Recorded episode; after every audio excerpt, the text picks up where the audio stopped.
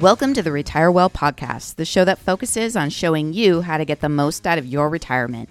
Each week, we're going to dive into topics that affect people just like you ways to save money on your healthcare costs, smart income planning strategies, estate planning tools, and a whole lot more. We're going to get straight to the point with short episodes of 20 minutes or less on the information that you need to know to be able to retire well. I'm your host and retirement specialist, Kelly Racicott. Thanks for tuning in to this week's show. Now let's get started. Hey everyone, and welcome back to the show. Before we get started on today's topic, I just wanted to take a quick minute and give a big thank you to our listeners. I have to say, I am completely humbled and blown away by all of the responses and all of your kind words. You know, I wasn't really sure what to expect whenever I decided to do a podcast, but just in um, well, it's been a couple of weeks since the launch, um, I've received so many comments and emails, you know, reaching out just to say um, that they appreciate the content and that they've learned something, and um, and that's really what this is all about. So. Um, thank you, thank you, thank you. And if it's your first time tuning in today, I am so glad you found us. But so this week we are going to spend some time talking about Social Security. And, you know, there's no one right time to file regardless of what you know you may hear out there in the world. There's no one right time to, time to file but there is a right time for you to file all right? And when you file is going to make a huge difference not just in your monthly income but your lifetime income and your overall wealth. So filing is not as simple as just going down to your local Social Security office and signing up for benefits. There are a lot of factors that you should be considering. And these are like your life expectancy, your spouse's life expectancy, other assets and resources that you have. Do you plan to work at all during your retirement? And your current and future tax situation. So, we're going to talk about all of those things. And your Social Security benefit is going to be the base foundation of your retirement. And every dollar that you get from Social Security, well, that's a dollar that you don't have to take from the rest of your assets. And it's the one asset that already has inflation protection built into it. So, your Social Security benefit is a super valuable part of your retirement but understand that it is only one piece of your overall income strategy. And all of those pieces have to work together to give you the most optimal outcome. So, when it comes to Social Security, there are primarily four big dangers that you really want to aim to avoid. And these are the four big ones that are going to have the biggest lasting impact, a negative impact if you don't account for them, or a positive impact if you do. And these are taking a pay cut, leaving your spouse in a financial hardship, allowing the income gap to become a cliff, and your income taxes. Okay, so we're going to kind of break these apart one at a time and talk about, you know, what that means and how you can avoid them. So, danger number one is taking too big of a pay cut. Social Security is typically going to replace about 40% of your working income. And chances are taking a 60% decrease in your monthly income is going to force you to live a whole lot more frugally than you'd probably like to. So, in order to get the most out of your benefit, it helps to understand how your benefits collected or calculated. Um, you've been paying into this system all your working life, so you might as well get the most out of it, right? So you qualify for Social Security benefits while you're working. And very, very simply, Social Security is a very complex, complicated, convoluted formula. But to break it down to its simplest parts, while you're working, you earn one credit per quarter, and you get four four credits per year. Okay. And you only need 40 credits to receive your own retirement benefit. And that's only 10 years. You know, so if you've worked 10 years, you can collect on your own record. But not everyone gets the same amount. So the higher the income, the more you're generally going to get. And the Social Security system, it takes into account your highest earning 35 years. So if you want to increase your monthly benefit, a good way to do that is to work an extra year or two, because usually just before your retirement, those are your highest earning years. So, working an extra year or two in these higher earning years can actually erase the counted earnings from earlier in your life when you weren't making nearly as much money. All right, so when it comes to understanding what your benefit is, there are two things that you need to understand. And the first one is you need to know what your full retirement age is. And I think we talked about this before. You can go to ssa.gov, log in, create your own account. If you have not done this already, I highly encourage you to do so. Create your account. I'll actually put a link to that down in the show notes today. Um, so you can go ahead and do that. But you want to find out what your full retirement age, age is, and that is based on your birthday. Once you know what your full retirement age is, then you can determine what your primary insurance amount is or your PIA. This is the number that you would get at your full retirement age. In other words, this is 100% of your benefit. Okay. So now understand retirement age is not 65 anymore. I know we all have that age 65 kind of in our heads for some reason is I'm going to retire at 65 because that's what it used to be. It hasn't been that for quite some time. But now your full retirement age is based on your birth date. So if you were born in 1960 or later, your full retirement age is 67. If you were born between 1955 and 1959, your full retirement age is 66 and so many months. So, for example, if you're turning 65 this year. You were born in 58. Your full retirement age is 66 plus eight months. And you need to know this because when you file matters, and it's going to have a drastic impact on your future income. All right, so you probably know that you're eligible to collect your benefit as early as age 62. But what you need to understand is that your monthly amount is going to be reduced anytime you collect prior to, to your full retirement age. And that reduction, in most cases, is going to stick with you for life. So, and that can be pretty significant. If your full retirement age is 67 and you collect at 65, remember 67 is your full retirement age. That's when you get 100% of your benefit. So, if you collect at 65, you're only going to receive 86% of your full benefit. And if you collect at 62, you're only going to receive about 70% of your benefit. That's a pretty big pay cut. Now, what a lot of people don't know is that you can also do the opposite. You can delay until age 70 and you'll get a guaranteed bump up of 8% simple interest. And a lot of people know that you can defer that to age 70, but a lot of people don't know that you're going to get that bump up as well. So once you get that bump up, that's going to stay with you for the rest of your life. So if you defer until age 68, if your full retirement age is 67, you defer to 68, you're going to get 108% of your benefit. And if you defer all the way until age 70, you're going to get 124% of your benefit. Now, again, I'm not saying that you should always defer to age 70 or you should definitely not collect at age 62. Again, there is no right time to file. Everyone's situation is unique, but that's also why Social Security gives you so many options to choose from. Okay, so really important to understand what is your full retirement age, what is your primary benefit amount, and then you can start to account for some of these other situations. All right, danger number two is leaving the surviving spouse in a tough financial situation should the higher earner pass away first. All right. So, spousal benefits can get really confusing. And we're going to you can, you can file on your ex-spouse and there's all kinds of weird rules and things like that and today we're not going to get too much into that today we're going to focus on um, the differences between spousal benefits if you're married and survivor benefits if you're married and have lost a spouse. Okay. So these work a little bit differently, and it's important to understand the language between these two.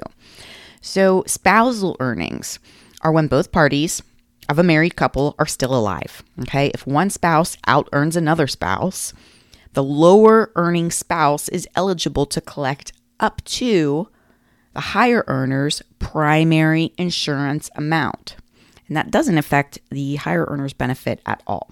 Okay, so that's really important to understand that primary insurance amount, that's their full 100% benefit.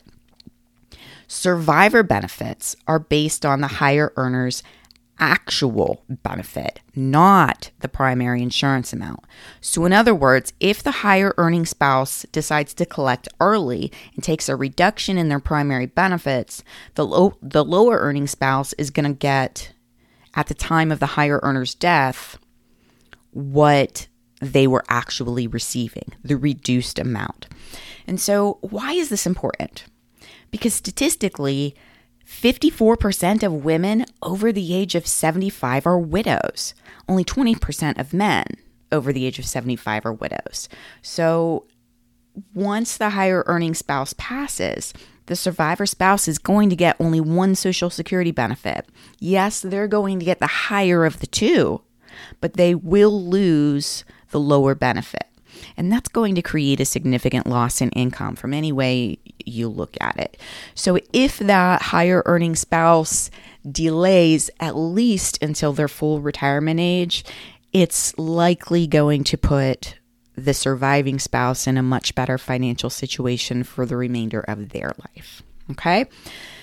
Danger number three is allowing the income gap to become a cliff. And a couple of episodes, the last couple of episodes, we've talked about um, the income income gap and how to different ways to fill that. And so we want to make you're you're almost always going to have a gap. That's really really common. Most average Americans are going to have a gap. Social security usually replaces just about 40% of your working wages and the rest is up to you. So, some experts say that you need to live on about 80% of your income in your retirement years. Obviously, that's not true for everyone, um, but it's a decent rule of thumb for our general discussion here today. So, if Social Security typically replaces about 40%, the first thing you want to look at is do you have other sources of income to help close that gap? Like maybe you get a pension or if you have any other sort of annuity payout. If you have any of those, well, that's great because your income gap is going to be a whole lot smaller. But again, most people are going to have to fill that gap. So it becomes important to assess all of your assets and determining how to most efficiently fill that gap and which assets should be drawn upon and when to help you optimize your financial situation. And this includes filing your social security. And so, one of the things that I help a lot of my clients do is I generate a report for them that shows what their optimal filing age is. And this report is based on any client's unique situation and it shows the long term effect of drawing at various ages and what's going to be left over in the asset pool after a 30 year period. And that's important. You know, sometimes if you can defer that social security a little bit and use some other resources, it's going to preserve that income and make it because you're you're going to have to take less from your asset pool later down the road because your social security is going to be higher. Um, the other thing, and these two kind of go hand in hand, is overpaying in taxes. So, first of all, a lot of people are shocked to find out that their social security benefits might be taxed. Yep, it's true, up to 85% of your benefit can be taxed, or as little as zero. Have you ever heard the phrase, it's not about what you earn, it's about what you keep? Well, that's what I'm talking about here. And a little extra planning in this area can really help you keep a lot more of what you've earned over the years. And taxation of your Social Security is based on what the IRS calls provisional income. And this can get pretty complex. And I don't want to get too deep into the weeds on this because we only have 20 minutes here. Um, and I don't want to go too far over, but it is something that I do get pretty in depth with um, when I'm meeting with my clients. But for a couple of just quick examples, just to, we're not talking a lot of money here. You know, it's just a single person that earns between twenty five and thirty four thousand dollars a year can have up to fifty percent of their benefits taxed, and if they earn over thirty four thousand dollars a year. Up to 85% of their benefits are taxable. A married couple earning just over 44,000 could have up to 85% of their Social Security taxed, or they could have as little as zero. And again, it's just about planning. Now, on top of that, depending on where you live, 12 states also state tax tax their Social Security benefit. Thankfully, Pennsylvania is not one of them. So if you're here in the local Western Pennsylvania area or Pennsylvania area, you are you're not going to pay state income tax on your Social Security benefits, but you do have to pay the Fed. All right, so how does that factor in? You know, if you take less distributions from your tax deferred or taxable assets, well, that means less taxation. And that sounds great, but how do you do that? Since most Americans today have the majority of their assets in these types of accounts, how do you how do you address that? And a good way to do that is by using a three bucket system. And you've heard probably a million times that it's so important to diversify your portfolio. But this strategy is not about the diversification of your actual assets and your allocation, but it's the diversification of your taxes. All right. So having three different buckets, one for your tax deferred bucket. This is going to be things like your 401ks, your 403bs, your IRAs, things like that. Your taxable assets, things that are taxable in that year. Maybe you have CDs, um, non qualified brokerage accounts. And then you have your tax free bucket, is is the last bucket and this could be a Roth IRA or a Roth 401k. You could take some distributions maybe from your cash value life insurance and sometimes municipal bonds will fall into this category as well. So this diversification really allows you to strategically draw your income from sources that are tax efficient for whatever you're dealing with in any given tax year. Okay, so I'm also going to mention IRMAA here. Um, IRMAA is not technically a tax per se, they call it a surcharge, but it kind of feels like a tax. And IRMAA, if you've never heard of it before, IRMAA stands for Income Related Monthly Adjustment Amount and it refers to the premiums that you pay for your Medicare. Um, Medicare Parts B and D specifically. So, if your income is over a certain amount, you're going to be assessed an IRMAA surcharge. And this is based on specific income brackets, not necessarily typical tax brackets, but it's set up in brackets. So this year in 2023, you already know this if you're on Medicare, um, the standard premium is $164.90, but it could be as high as $560 per month. And that's just for your Part B premium. All right. So obviously, that can have a massive impact um, on your healthcare costs as you're going through retirement, especially if you're not prepared for that. So, if you're currently not working with an if you're currently working with an advisor and they have not discussed IRMAA with you, you could be in for a very unfortunate surprise. And this is one of the reasons why I always say you should consider working with someone who actually specializes in retirement and understands how your income and your Medicare, they sort of go hand in hand in, in a couple of different areas. All right for when you're deciding when to collect your Social Security. So, some key takeaways here one, know your full retirement age and what your primary insurance amount is. Two, if you're married, account for your spouse, your life expectancy, and theirs. Three, don't let the income gap turn into a cliff. Optimize. Look at all of the scenarios, decide where is going to be the best place to take income from, when, and how. And fourth, um, your overall tax implications of doing so. And so three and four, they really do go, you know, hand in hand. Um, and a proper plan is going to help you to to be the most efficient way that you can be there. All right. So those are the four big things. A couple other things before we wrap up here today that I want to touch on just real fast because I get asked about them all the time. What about working in your retirement? A lot of people continue to work. Um, at least part time once they retired for a lot of different reasons. And if you decide that you're going to work prior to your full retirement age, if you've collected your Social Security prior to your full retirement age, you can make in this year, this number changes every year, but this year in 2023, it's $21,240. If you make over that, for every $2 you earn, $1 is going to be withheld. So that's 50% is, of your earnings is going to, or your benefit is going to be withheld. All right. Um, if it's the year in which you turn your full retirement age, then it's $1 for every $3. Okay. So if you're at your full retirement age, there's no penalty for any income that you earn. So if your full retirement age is 66 and five months and you're working, well, you've satisfied that and you can you can earn as much as you want. All right. What a lot of people don't understand is that that withholding it does go back into the calculation for your full retirement age. So so you do get that back. The problem is, is that you have to live long enough to earn that back over your life expectancy. So Again, consider that. If you plan to collect Social Security prior to your full retirement age, try to keep your income under $21,240. If you're going to earn higher than that, well, you may want to reconsider collecting your Social Security. What can you do if you've already collected? All right. If you if you've reached your full retirement age, but you're not yet 70, you can pause or suspend collecting your benefits and allow your benefits to continue to roll up until age 70. Just remember there's no roll up rate after the age of 70, so there's really no incentive to defer beyond that.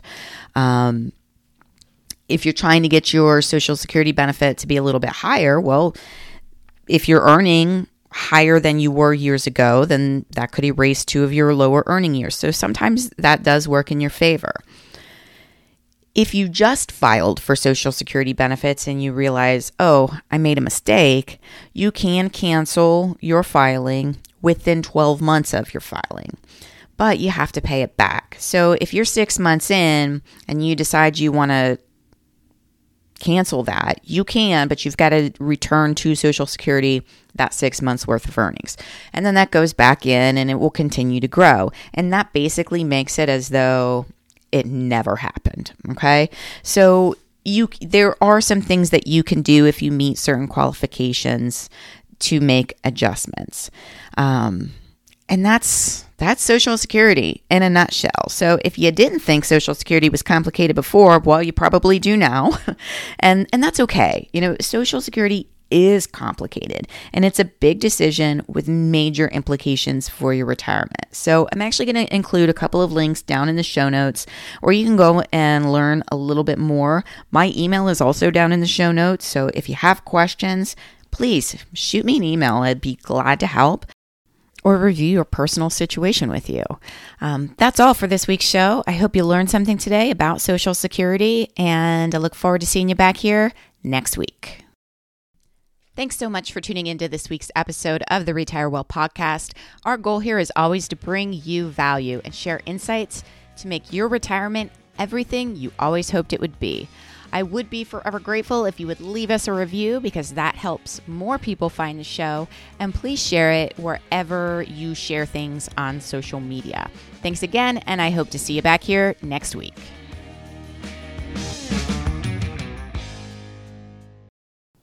The preceding information does not constitute tax, legal, or investment advice. All opinions and information shared in this episode is for informational purposes only and should not be acted upon without the assistance of a qualified and licensed professional. Any guarantees mentioned are subject to the strength and claims paying ability of the insurance company, and any mention of rates or performance are subject to change without notice. Kelly Racicot is the agency owner of Hometown Retirement Specialists, LLC. If you have questions about the show, Kelly, or Hometown Retirement Specialists, please visit us on the web at yourhrsagent.com, and you can find our full disclosure in the show notes.